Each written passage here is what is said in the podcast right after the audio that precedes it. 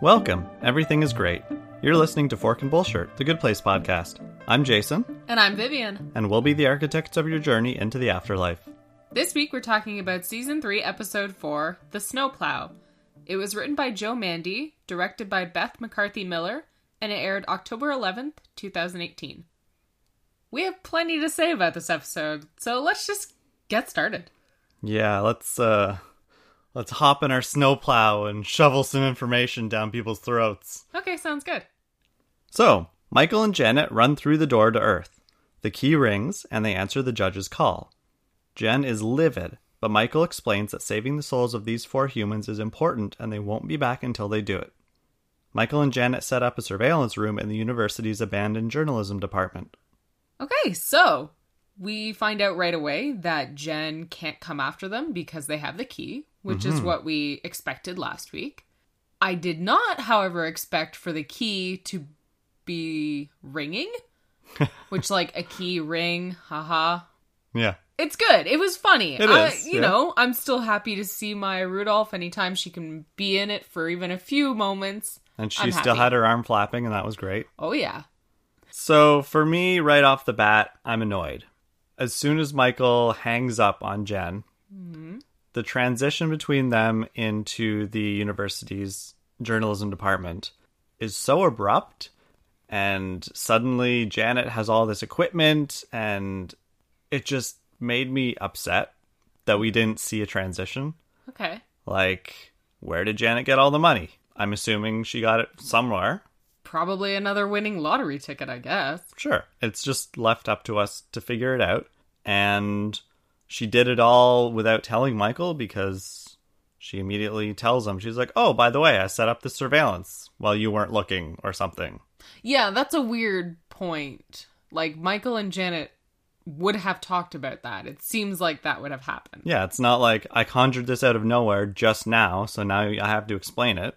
Right. And that's part of the thing with Janet this season is she's not able to just conjure things out of thin air anymore. So there is more actual legwork for the mm-hmm. writers to do, but they're kind of not doing it. Yeah. Or maybe they did, but those scenes got cut or rewritten or something, right? Just to keep things moving. Right, because everything is going so quickly this season so far that mm-hmm.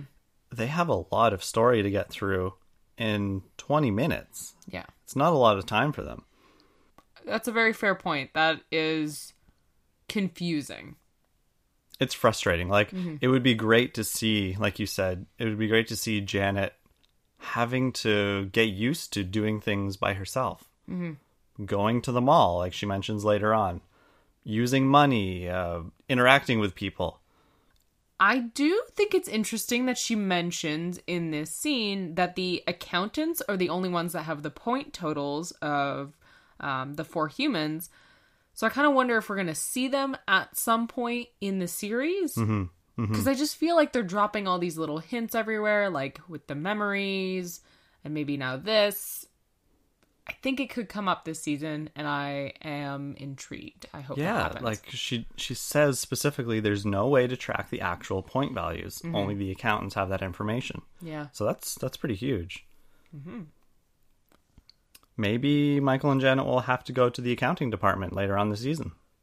I hope so. I mean, it's right next to the Janet warehouse. Exactly. Yeah. I did really like in this scene Janet's comment when she's got the the headphones on, she's watching Eleanor and she goes, "Ooh, that's going to cost her a few points." because Eleanor's farted and blamed it on her chair. It just it makes her feel like a sportscaster. It's a great moment. Oh yeah, Chuck there. Oh yeah, that's going to cost her a few points. You said that right, Janet. Yep. As we see Eleanor leaning to the side, we can definitely see her squeak one out. And uh, is she going to blame? Yes, she's blaming the chair. Ooh, ooh, bad move. I like it. I think it's funny. Now, again with these cameras, she can pan one of these cameras back and forth between Eleanor and Tahani. Like, where is this camera and why isn't anybody noticing just this big camera? I'm assuming it's gigantic and it's just like in front of them going back and forth and nobody's noticing it. Yeah, there's literally a cameraman and they just haven't noticed. Well, Tahani just figures it's like normal, Mm, right? mm-hmm. Like there's always people filming her, so it's pretty regular. Uh, my next point of order Uh huh. Trevor's dropout email that Chidi just reads. Mm-hmm. Like, he barely acknowledges it and immediately brushes past it. Like, okay, well, we're just going to move on. That's so sad. What a shame. You know, Esposito, play it. Alexa play Despacito? Is that what you're trying to say? Oh my god. Okay. So, Chidi barely acknowledges it, and then the whole group just drops it, and nobody questions it. Like, oh, poor Trevor thinks he's sad and ugly and stupid. Maybe we should go talk to him and try and bring him back into the group, like Chidi did with hmm. Eleanor. That's true.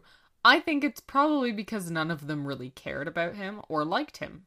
oh, I don't maybe they're doubt that they're all upset that he's that they're not upset that he's gone, but maybe an acknowledgement like, "Oh, what a shame. He was such a great addition to the group," or something sarcastic or like, Yeah. "Well, I'm definitely not going to miss his, you know, rudeness or whatever, but I will miss his lemon squares or Yeah, I bet his lemon bars were delish. Mhm.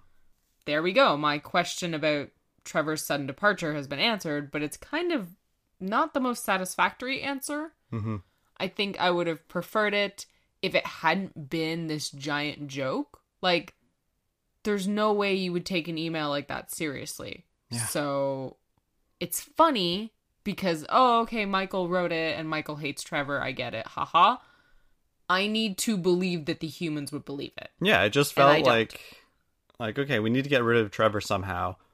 Well, let's just have a convenient email like Deus Ex Machina, right? Just done. even if they even if Chidi had just said, "Hey, Trevor sent me an email saying he's dropping out." That's it. Without him saying, "I'm too stupid and ugly and blah blah blah." It felt like Jason wrote the email.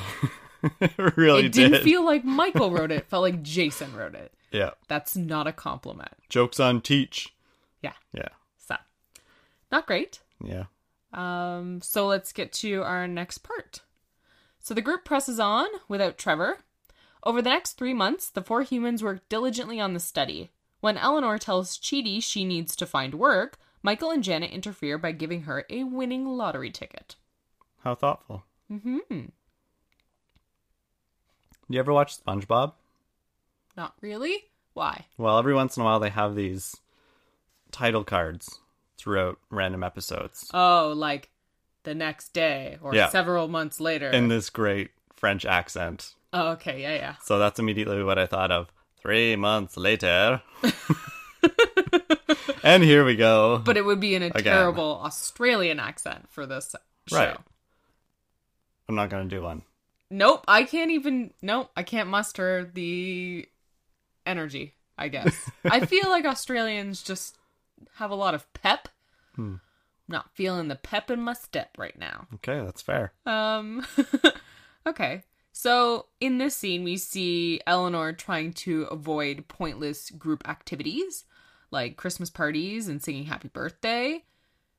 Of course, both of which we see her do later, which is nice. hmm Um, but I really like Simone just telling her straight up, just get over yourself. Yeah.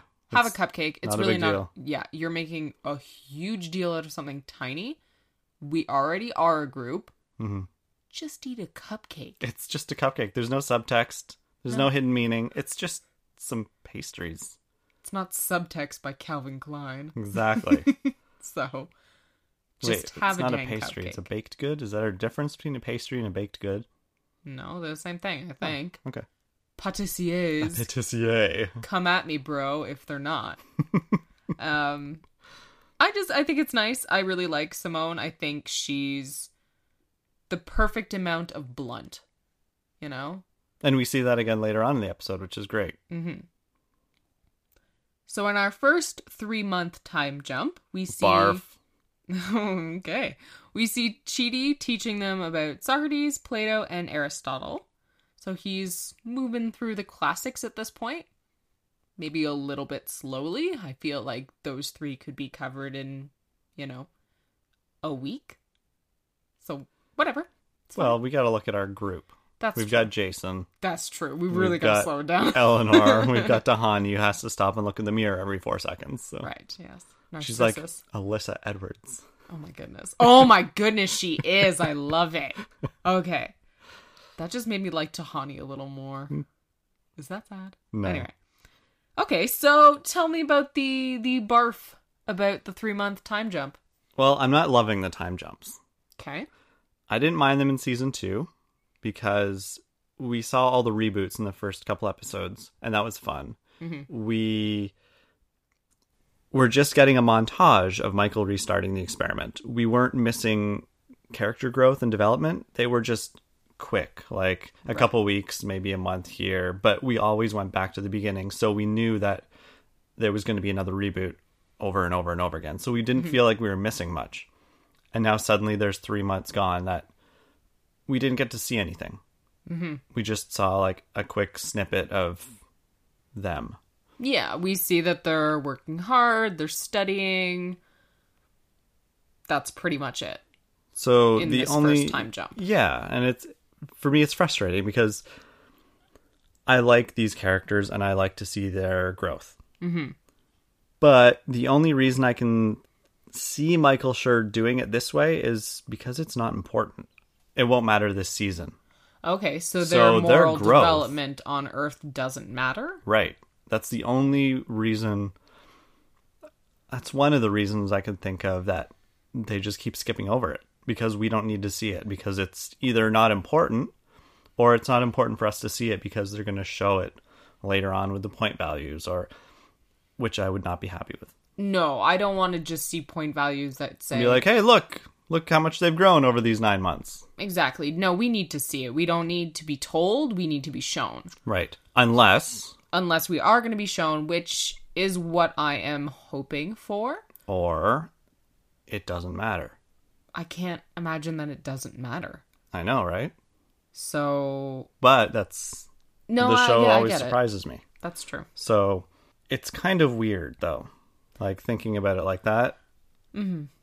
And I'm still not sure my feelings on the whole time jump thing. I just know that I'm not happy with it. Yeah, I had the same feeling. This kind of like, oh, no, no, no, no, no. What are we doing here? Can we please have just one episode where we, you know, keep things in this time? I'm going to talk a little bit later about this, but when it's a bit more relevant. But yeah, Okay. So, a couple of funny little things. When the three months have passed, we see a couple of post it notes now popping up in Michael and Janet's office. Mm-hmm. And I liked some of them. I thought it was cute. They have Tahani's primping again. Jason looks sleepy, which apparently is relevant enough to note. Um, Tahani looks in a mirror 35 times. So she is Alyssa Edwards. It's canon now. Jason mentions the Jaguars, and there's several little lines indicating that. I couldn't count how many. And Jason is very cute, smiley face. And I agreed, but for the one in front of me. um, yeah, so cute little notes. I mean, some of them are actually interesting, like Tahani looking in a mirror several times just goes to show she's still vain. You know, she's still thinking a lot about her appearance. She's not really thinking about her impact on the world yet. All the other ones are just kind of silly.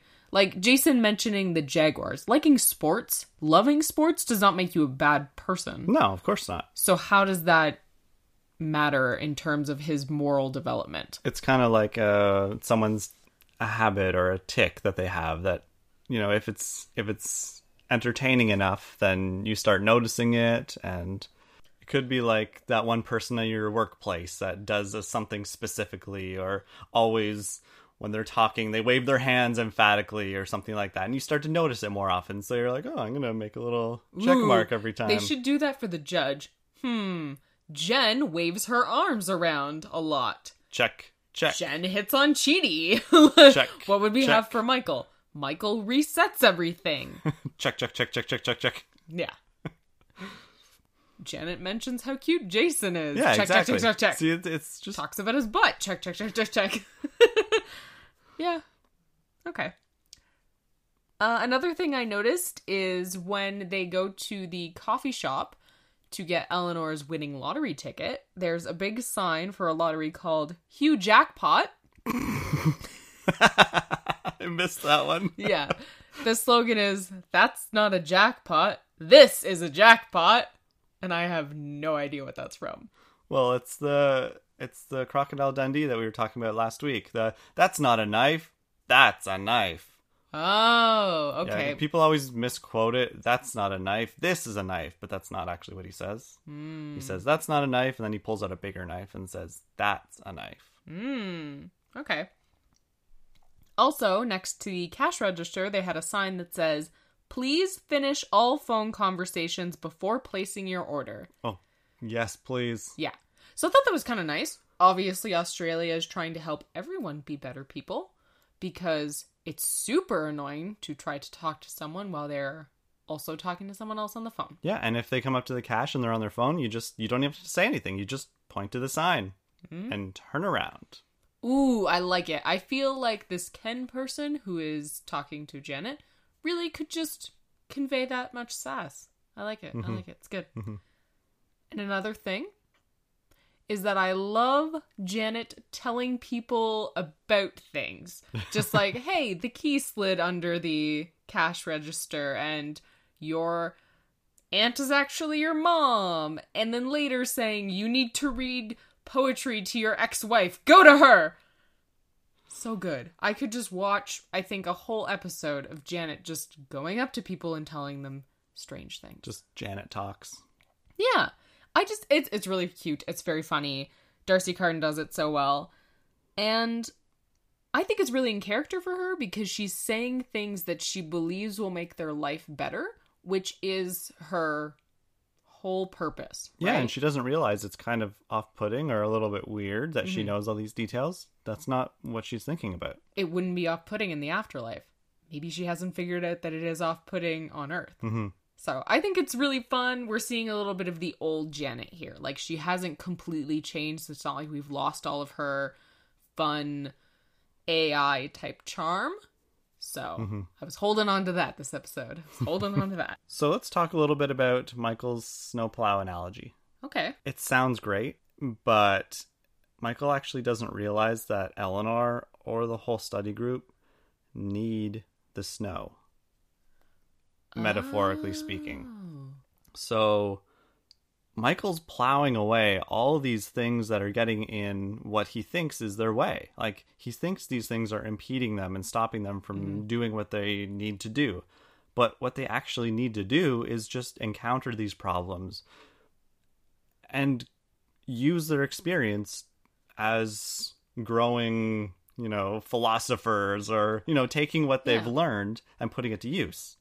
Absolutely. So if Michael's getting rid of all these obstacles, then how are they supposed to learn? How are they supposed to practice what they're being taught? How are they supposed to grow and become better people when there's no when there's no interference with life? Um, I was watching Crazy Ex Girlfriend earlier, and uh, there was a quote from a character. This is there's no spoilers or anything, um, and I thought it was really fitting.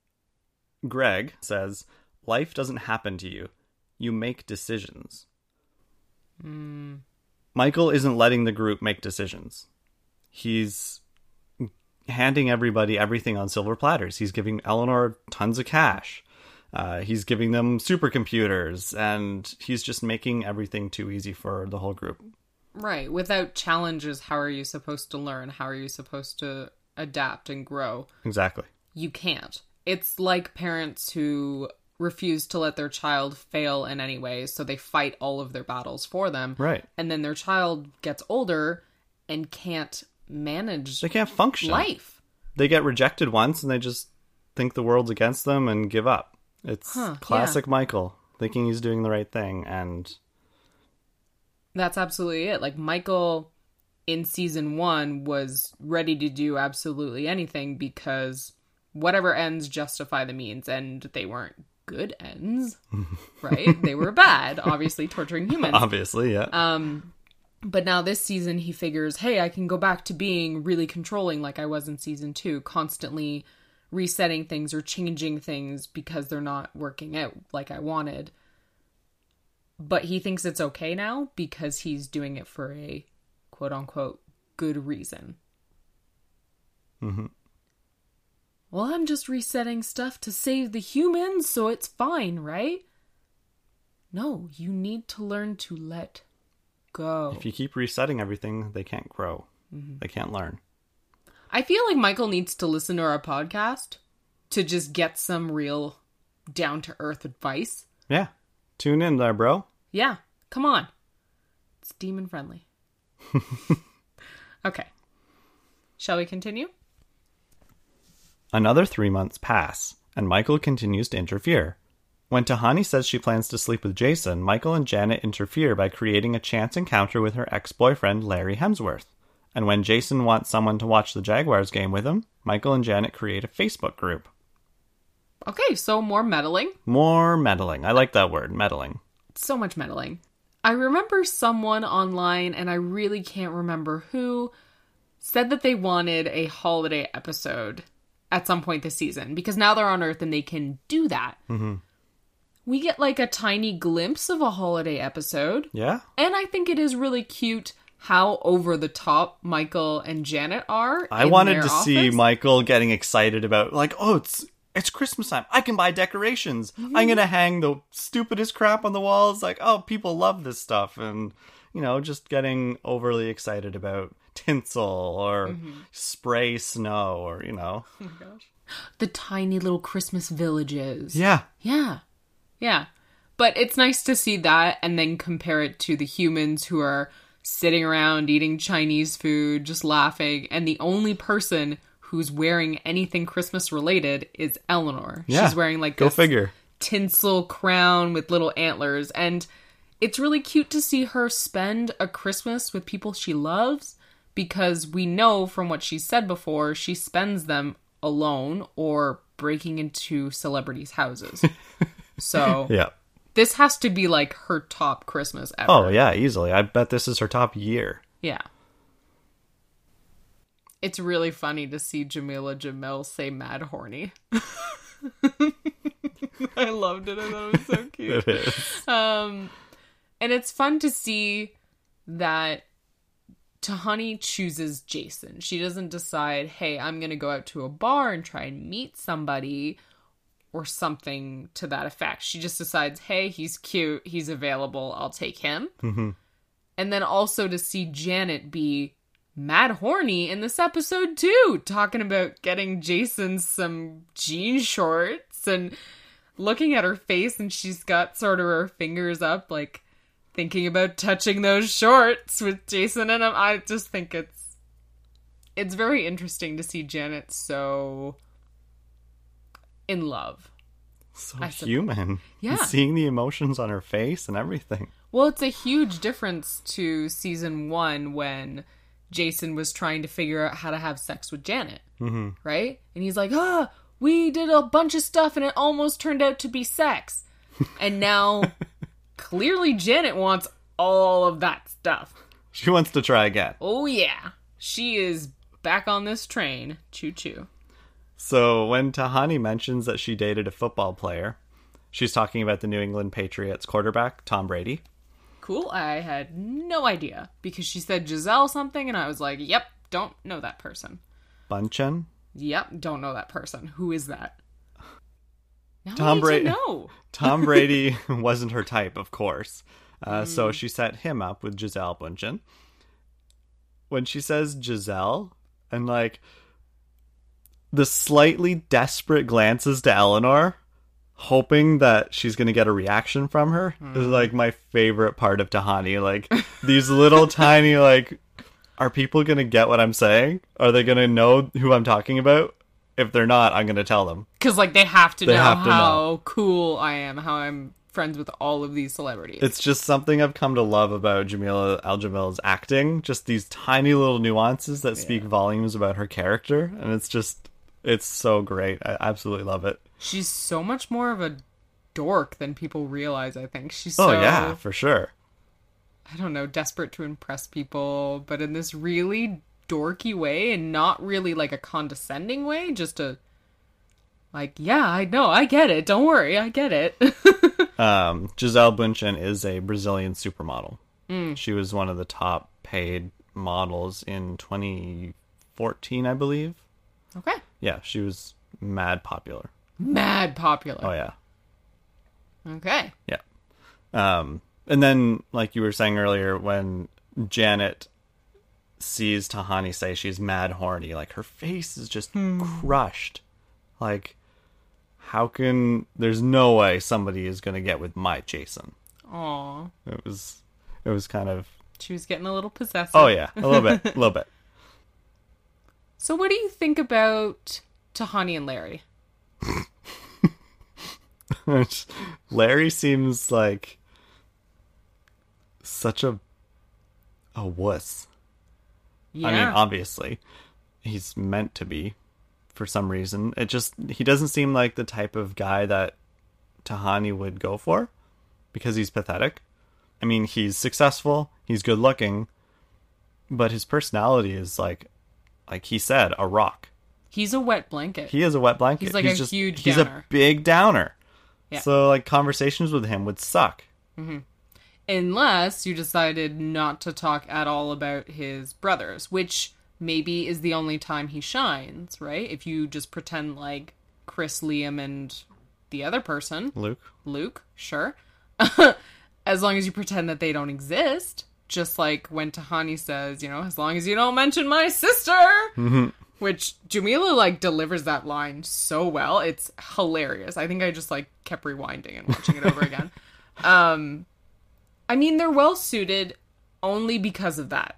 Like well, I guess not only, they're both successful and attractive, blah blah blah but they're well suited because both of them feel overshadowed by their more successful siblings. Well, in Larry's case.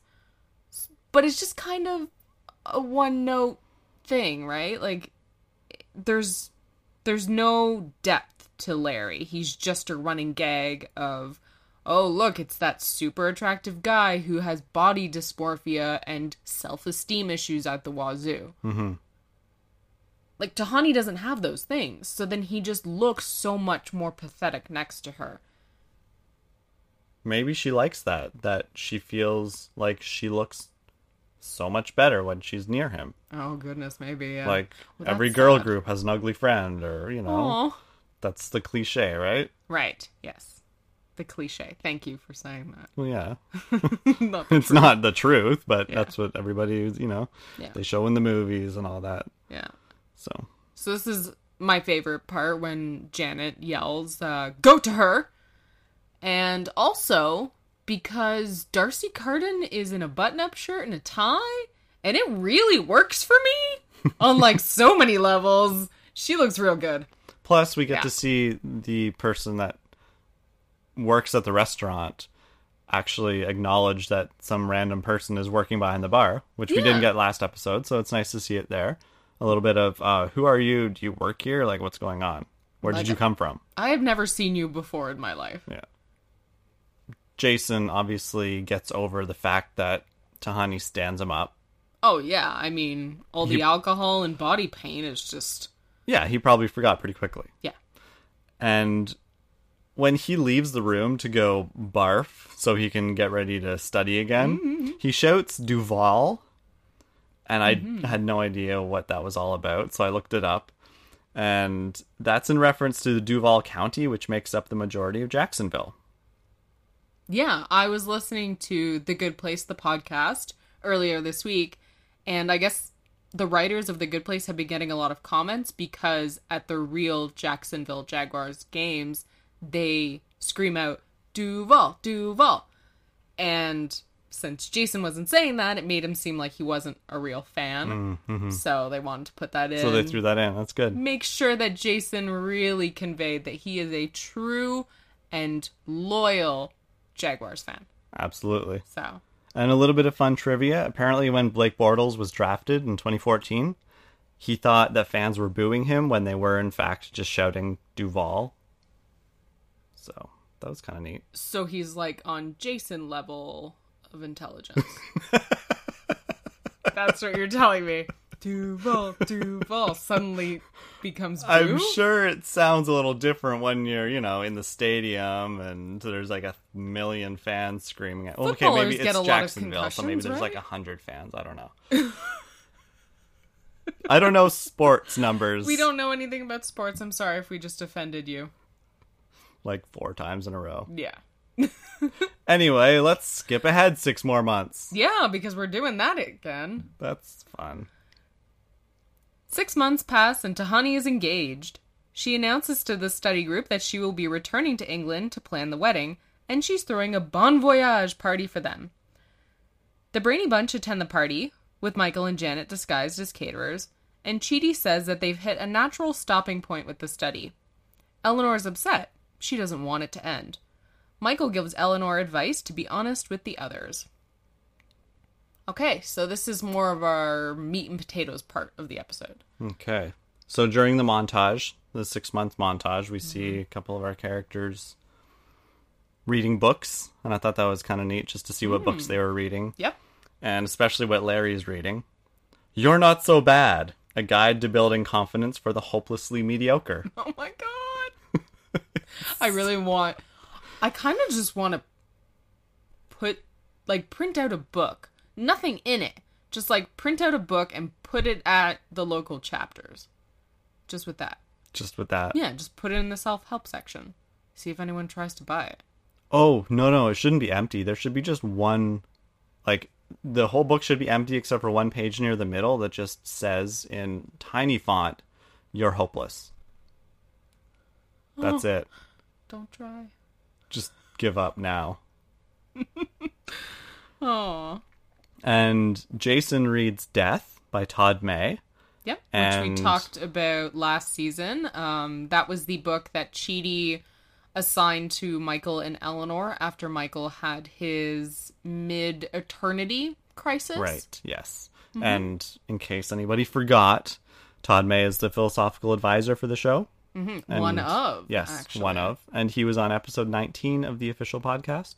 Ooh, yes, yes. He was actually quite interesting. You should, uh, well, actually quite interesting, like he's not, but yeah, he was really interesting. You should definitely check out that episode. And Tahani reads Kierkegaard's The Present Age on the Death of Rebellion. Which apparently deals with media saturation. Yeah, I thought that was kind of entertaining, the fact Mm-hmm. that she's reading that. Yeah. Well, it seems like it would be relevant to our current time, plus very relevant to Tahani, who is constantly in the spotlight or near the spotlight or with people in the spotlight, even though she's trying to get out of the spotlight. I don't know. Yeah. While on her Get Out of the Spotlight book tour. Yeah. also, you didn't mention that Jason is reading Death by Todd May while wearing jean shorts with the little pockets poking out. Yeah, I don't get the what's with the little pockets. I don't know. It's supposed to be attractive. Why is that like a- Daisy Dukes. why is that in it's a- a thing? Okay. I don't know. It's like a look. These are so short. Even the pockets are too long. I don't know. That's the appeal of them, I guess. You just They don't should- know. No, they should just take the line I just said and Okay. put it in a commercial, and then everyone would be like, "Ooh, yeah, those are provocative. Look at that. The, even the pockets are too long. Woo!" Royalty checks coming your way. Yeah, exactly. This is how my brain thinks. I mean, they would sell them to me. Not to me, but to me to get for you. Mm, Okay. Yeah. so, okay. Get another giant time jump. So now a whole year has passed. We have three months, three months, now six months. Right? It's been a year that they've been doing this study. That's a lot of time. That is so much time. It is so, so much time. And we get like a minute of it. And I feel like it's so much more time than all of the time that happened in the afterlife for some reason. Because I guess in the afterlife, you have this concept of, well, it stretches on for an eternity. So a year in the afterlife doesn't really mean that much. But a year on Earth is significant. A lot can happen in a year. And a lot has happened to them, but we haven't seen it. I don't know. I was disappointed once again to see okay another six months pass mm-hmm. and also tahani gets engaged in a, to a guy in six months that's quick Anyway, whatever. I could Your see choice. it. I could see it. it's quick. Um, and I guess it bothers me because Chidi and Eleanor don't really seem that close, and their relationship is kind of it's part of the glue of this group, right?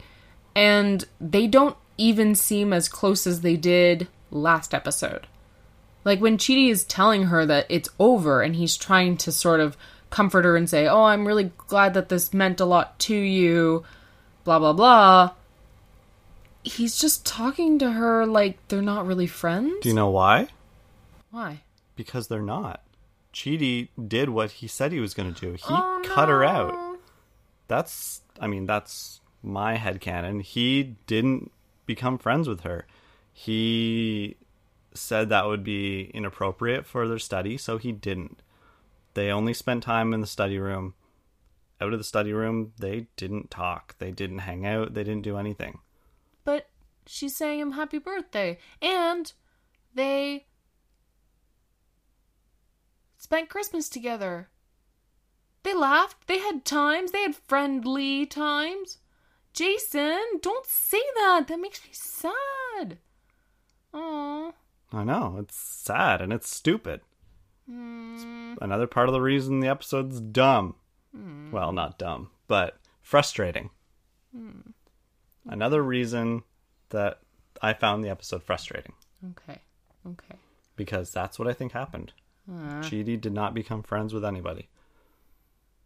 Nobody made friends outside of the study group. Yeah. He all he kept like a healthy professional distance, I guess. And I think that's why it took so long for them to meet Larry. Mm.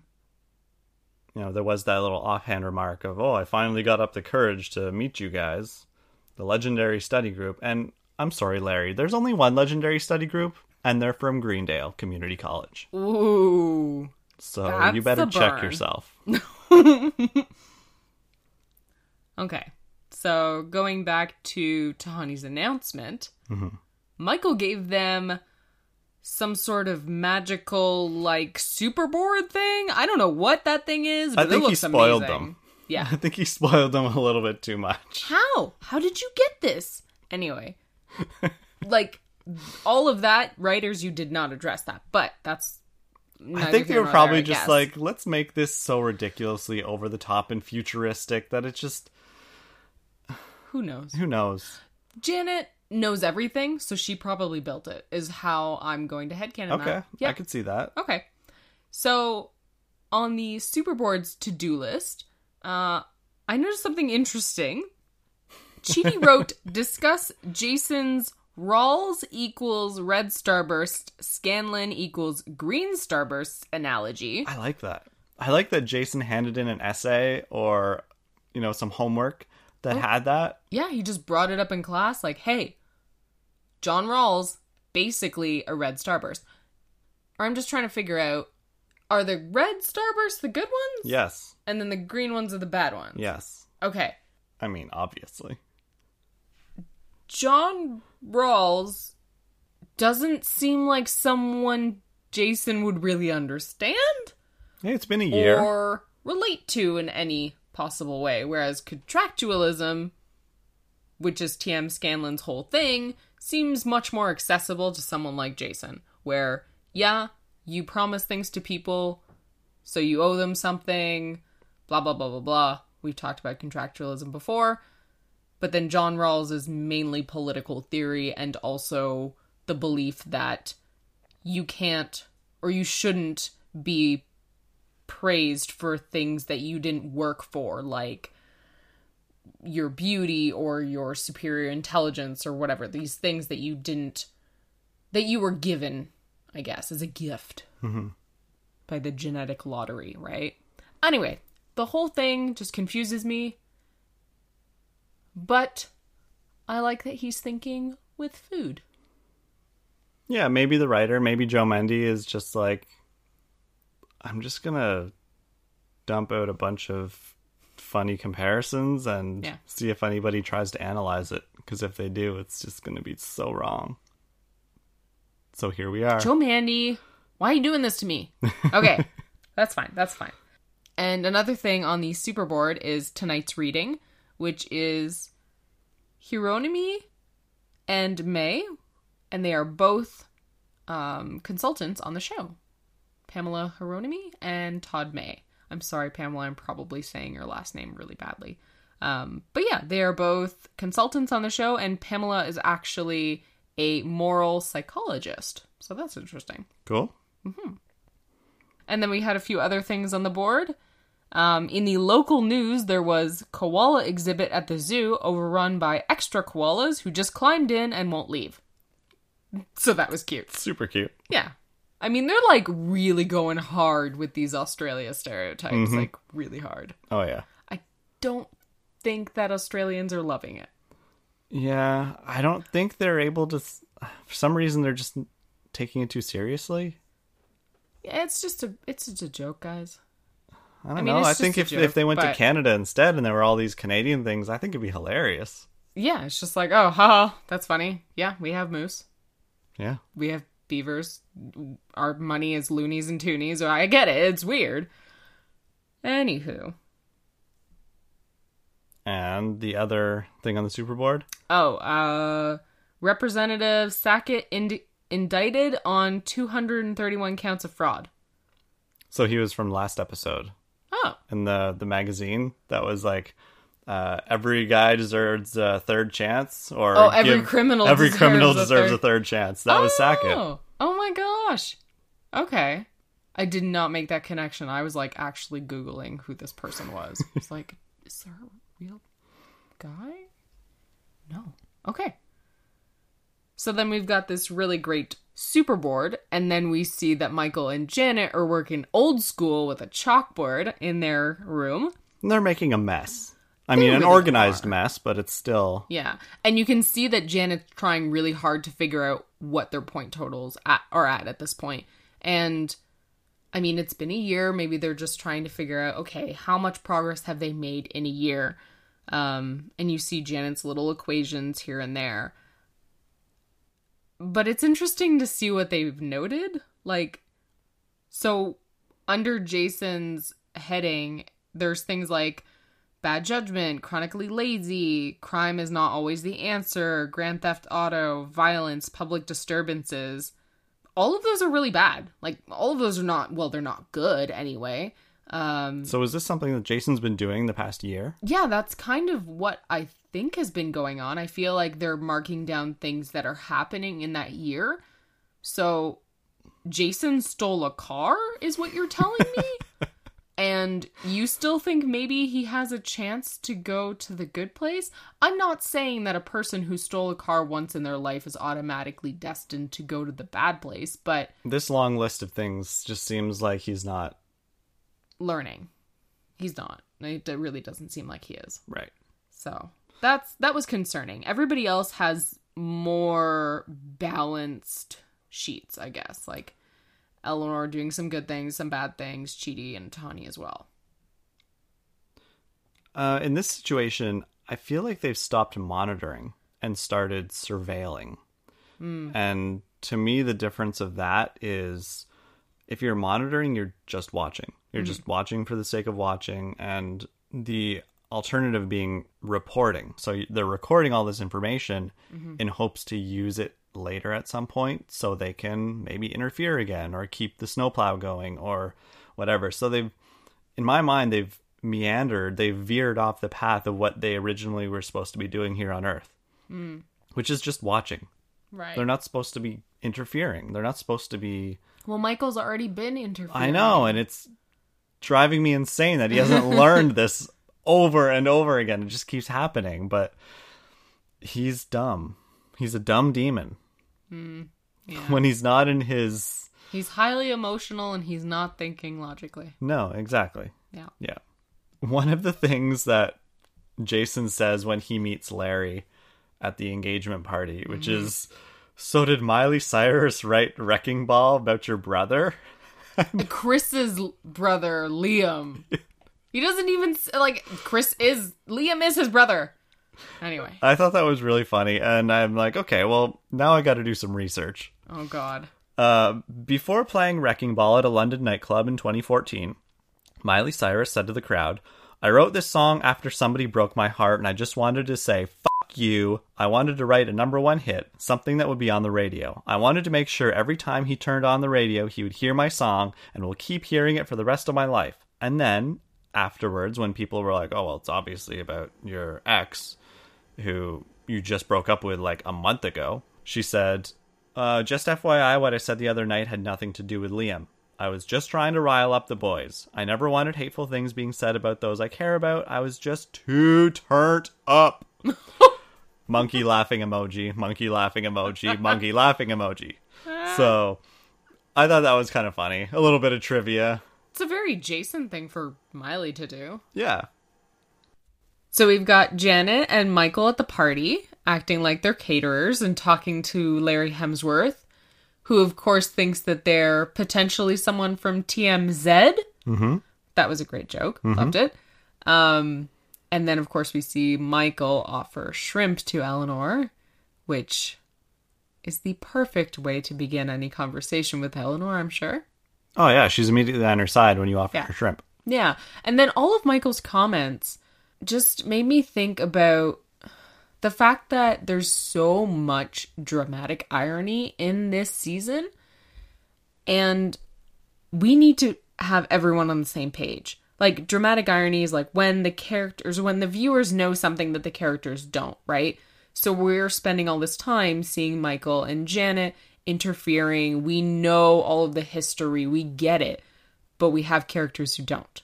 And we got a little bit of that last season in the first episode when, you know, Chidi and Eleanor seem to maybe know each other, but they don't know each other. And we didn't have to deal with that for very long. But this has been four episodes of like dramatic irony. And so much of it, it's it's it's just overwhelming. I need everyone to be on the same page. I can't deal with this anymore. Well, it looks like we're going to get that the next episode. I really hope so. So, Eleanor tells the group that she wants to continue with the study, but they all gently say it has to end, and she lashes out, ruins Tahani's cake, and rushes out of the party. Simone speaks to her outside, explaining to Eleanor that she's never moved past the me versus us stage.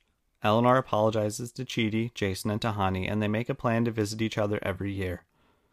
Michael panics. He wants to keep everyone together. He plans to reset the timeline, and he and Janet are about to go through the door when the four humans enter the room. Ooh. Okay, so we've got another game changer at the end of our episode. What a surprise! I mean, we come to expect it by now. Yeah. Uh okay, so let's back up a little bit. It seems like every season we have to have someone have a temper tantrum in a mansion. First season it was Eleanor. Mm-hmm. Um I mean not exactly in a mansion. It was more in a restaurant where she punched a giant cake. Um then we got to see her have some sort of awkward apology to a bunch of what turned out to be demons in a mansion. Season two, we got to see Tahani very drunkly ask for the sash and the house. Hmm Um, Starts a fire. and starts a fire. And now here we have Eleanor causing a scene. Those two girls, they really know how to make scenes. I don't know.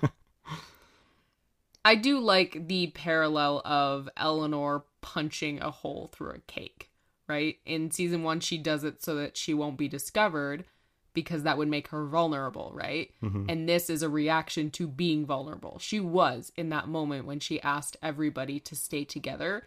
And Yeah. the second she was rejected, it was like, fine, well, I'm going to reject you right back. It wasn't even like it was literally like after a couple of words from Chidi's mouth, she's all be like, "Oh no, it's fine, whatever. This is no big deal. You know, you're all about, you're all jokes. This whole thing was a joke. Whatever. It's no big deal. I don't need anybody."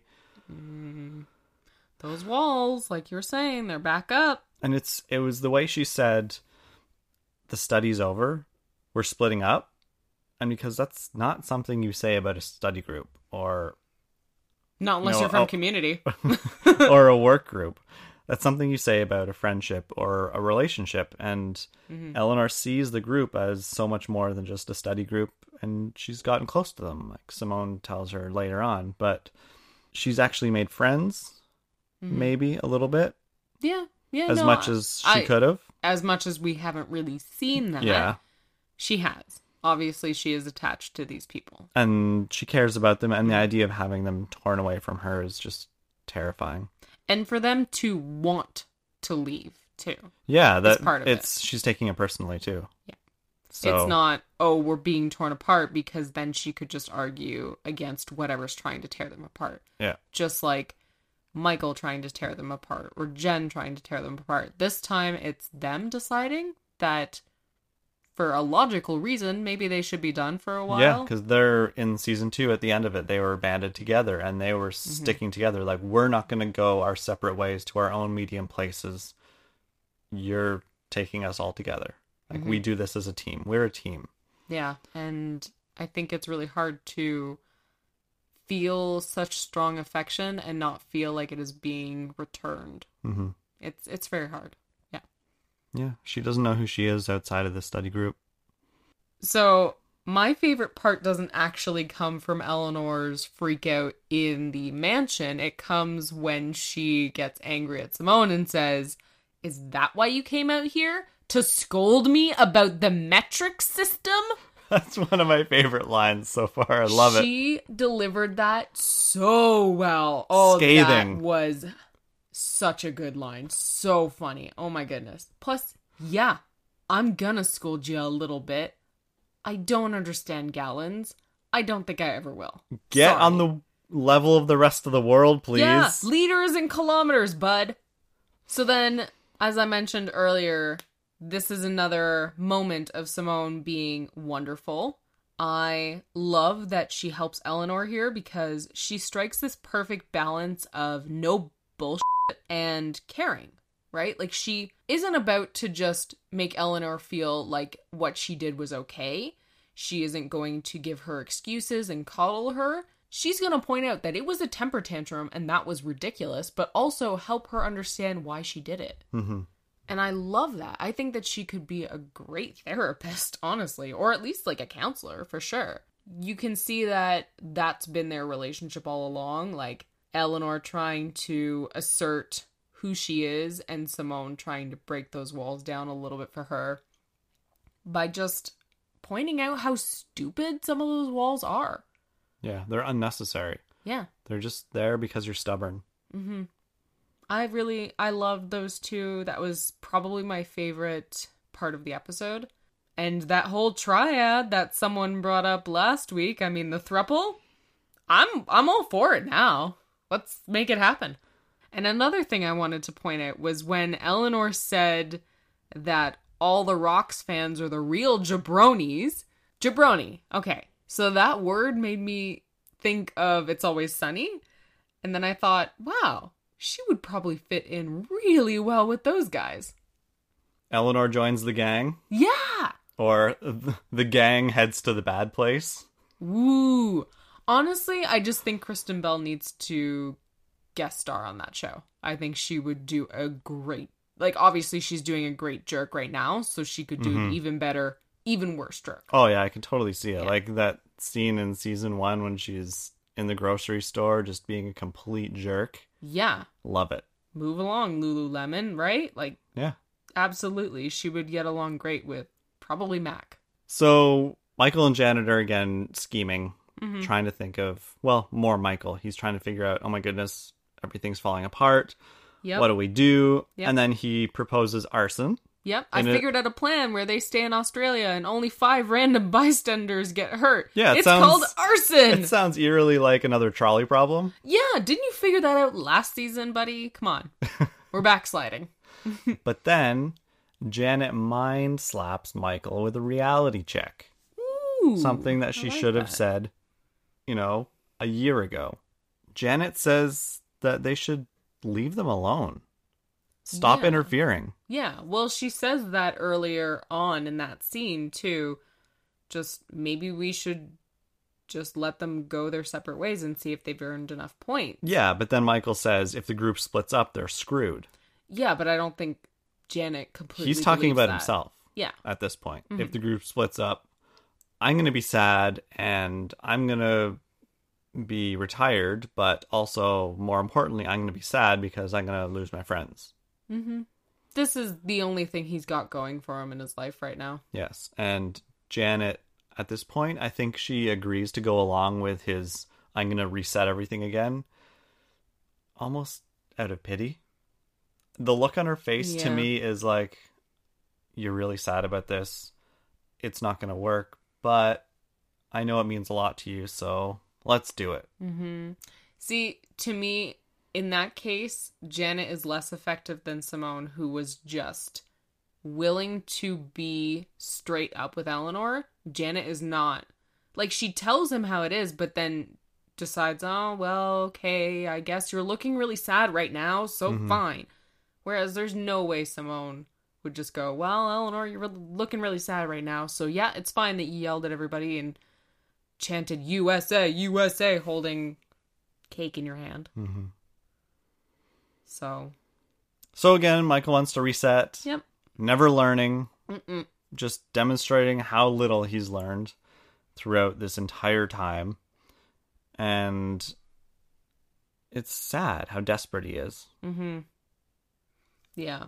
I mean, it feels so obvious to so I kind of just don't want to say it, but like obviously Michael's story and Eleanor's story are parallels, Yeah. right? We're seeing both of them losing something that means a lot to them. hmm Um, obviously, because we've spent so much time with Michael and we've been there through his reboots and all His of crises. his exactly. We feel more, I think, maybe for Michael than we do for Eleanor. Yeah, it's so interesting now that you say that because we've seen Michael grow Mhm. and we've seen the group grow. We've seen Eleanor grow, but they get reset. So there's no growth there. Mm-hmm. Michael, but with Michael, never, he just keeps growing and changing and evolving. he's never been reset. This is probably why maybe some people think that he's grown too quickly, but I don't think so because he hasn't been rebooted at all Mhm. throughout these hundreds and hundreds of years in the afterlife. Right. It's logical for me that he would change. Yeah, he's becoming a more fleshed out character than anybody else. Anybody else, yeah. and I can definitely see how that can be frustrating. Mm-hmm. And that's where I want to get to right now is my final thoughts on the episode. Okay. I think I would like this episode a lot more if I weren't doing a podcast about it. Oh, I think I would like the season a lot more if I weren't trying to analyze it Mm-hmm. and figure out why people are doing things, why the writers chose to do something. Mm-hmm. And if, if I wasn't looking at it so like through a microscope, right. as a casual viewer, you watch the show, you watch the episode when it's on. You don't really think about it later. You just think, "Oh, well, that was a good episode. Let's." I wonder what antics they're going to get up to next. Mm-hmm. Whereas us or anybody else who's, you know, investing a little bit more time in it, start to see some either cracks or things that kind of bug them. Mm-hmm. And instead of trying to think, oh, well, I didn't like this episode. I wonder if next episode will be better. Instead of, I didn't like this episode. Let's figure out why I didn't like it. Mm-hmm. Let's find out maybe was it the writing that I didn't like? Was it the pacing? Was it the editing? Was it the camera? Like, what about it didn't I like? So, mm-hmm. being on that end, I wasn't a big fan of this episode or this season so far. But I'm pretty sure I felt the same way last year You did. season two, I was very frustrated with the early episodes because of the first episode. It repeated itself so many times, and then we had all the reboots, and we didn't have an overall picture of where the season was going. And hmm. right now, we still don't. We're on episode four, and I think that's just the intro to what the main storyline is going to be. Yeah, I think this year is just taking longer to get to that intro because they have thrown in more obstacles in the way. Like Michael didn't really have obstacles when it came to the reboots. He could just do it as many times as he wanted. All he had to do was press a button. Michael didn't have Shawn constantly watching over his shoulder. Like Earth is a huge obstacle. It is. Earth is. and not only that, but we got massive variable. we had um, the obstacle of okay now the four humans are not actually physically together we have to get them together how do we do that Uh, and then, oops, Trevor's in here suddenly, and oops, we get called back to the afterlife, and now we have to run away from Gen. Like, Ooh, Janet and Sh- Michael don't have their powers. Exactly. There are so many more obstacles this season. So I understand why it's taken longer, or it seems to have taken longer. I'm assuming here that the sort of real story is going to begin. Um, but it makes sense that it's taken longer this season than last season. But I, I kind of agree with you. Like I've I've seen a lot of um, criticisms about the Good Place. Um, even one article was called um, "The Good Place needs divine intervention." Like season three is not living up to the last two seasons, and I've seen a lot of people get really disappointed and really frustrated with the season. I do feel like it's going to get better. I am not sad that I'm doing a podcast about it, No, me neither. and I'm not wishing that I was a casual viewer. Oh Because that's goodness, just I hope that's not what I meant. No, like no, what no, it came across as. No, no, no, that's Um, not what I feel. No, I am just saying this for uh, obviously the people listening. Um, but that's just not how en- I engage with media. So I can't really imagine just going, "Oh, hey, you know, that was kind of a crappy episode. Hope next week's better." Like I constantly do this with every show I watch. I'm just thinking all of these things. So that's just kind of my life. um, yeah, I I do really miss a lot of the quiet moments that we got between characters, and I'm hoping that we get them later on this season. Everything like feels so frantic to me.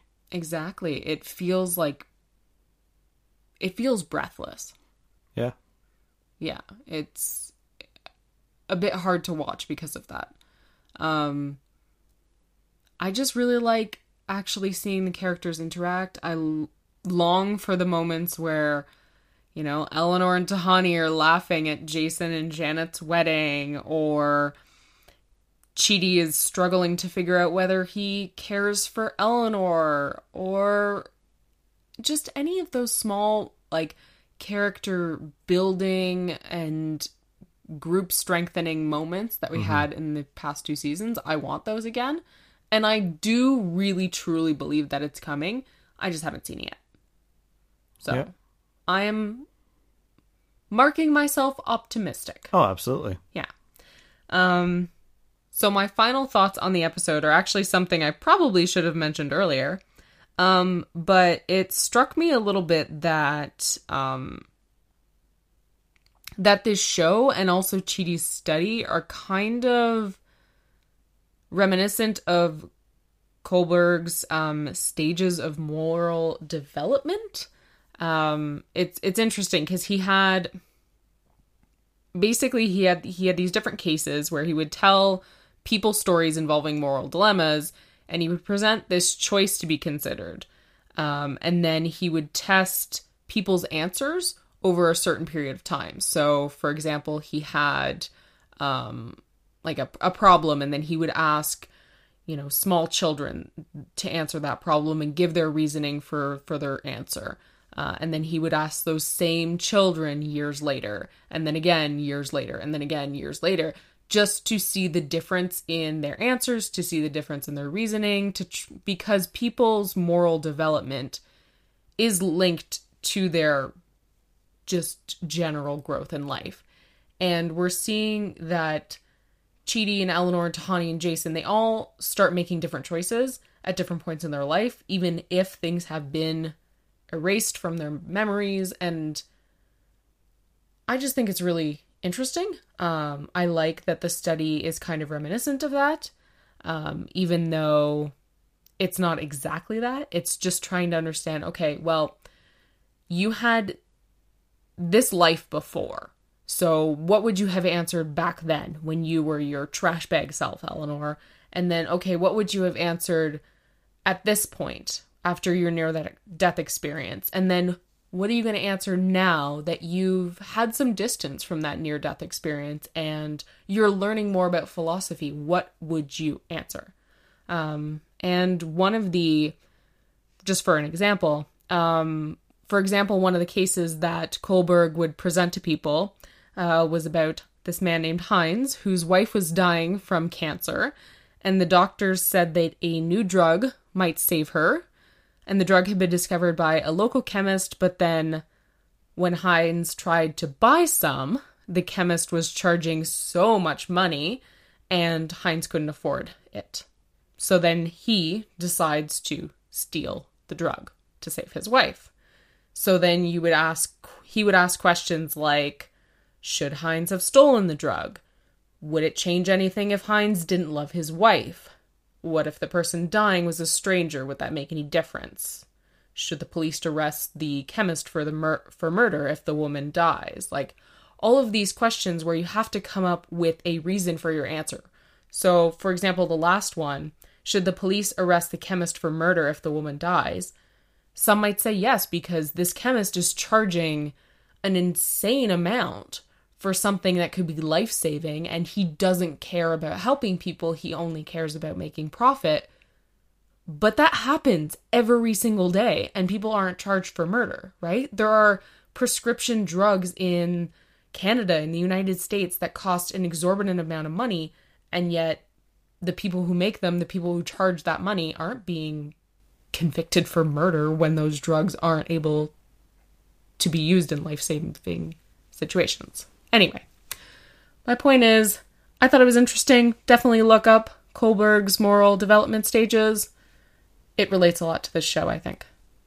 There was a a reality show, a television show that it was a similar but not the same premise. Um, basically, it was a hidden camera, and they would have people in these questionable situations, and they would watch how bystanders would react in like if they saw somebody shoplifting or if somebody was in a store um, being harassed if they would speak up or if they would uh, stay quiet or if someone you know if someone was injured and they needed help and people walked by or did somebody stop and help them. Like it was just interesting to see how people reacted and differently. What show is this?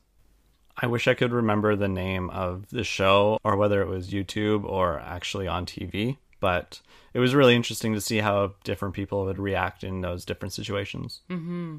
Yeah, absolutely. And I feel like that's what we're getting partly through this show.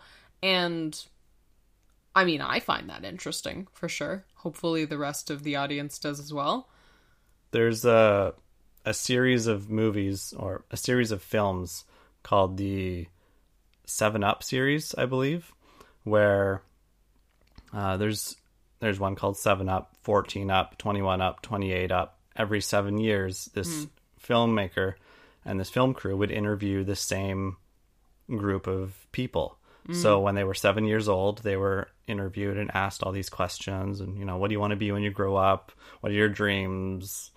All that, and then seven years later, they came back and asked the same people again and again and again, a bunch of times. So it was really, it's kind of like that situation that you were talking about, except that they weren't morality questions; they were just questions about life in general and Yeah. what they want to do when they get older. But it's it's interesting to see how the responses changed as they grew up and got older, and what they thought about life and love and Mm-hmm. And how those things and- change, Yeah, how they change.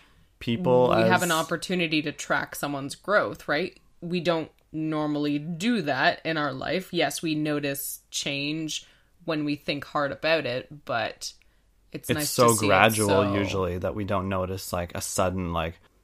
But anyway, that brings us to the end of Fork and Bullshirt, a multiverse radio production. If you like the show, please leave us a rating and a review on iTunes. This is the best way for others to find the show. And if you want to get in touch with us, we're on Twitter at Multiverse Radio and on Facebook at Multiverse Radio Podcast. We're also on YouTube.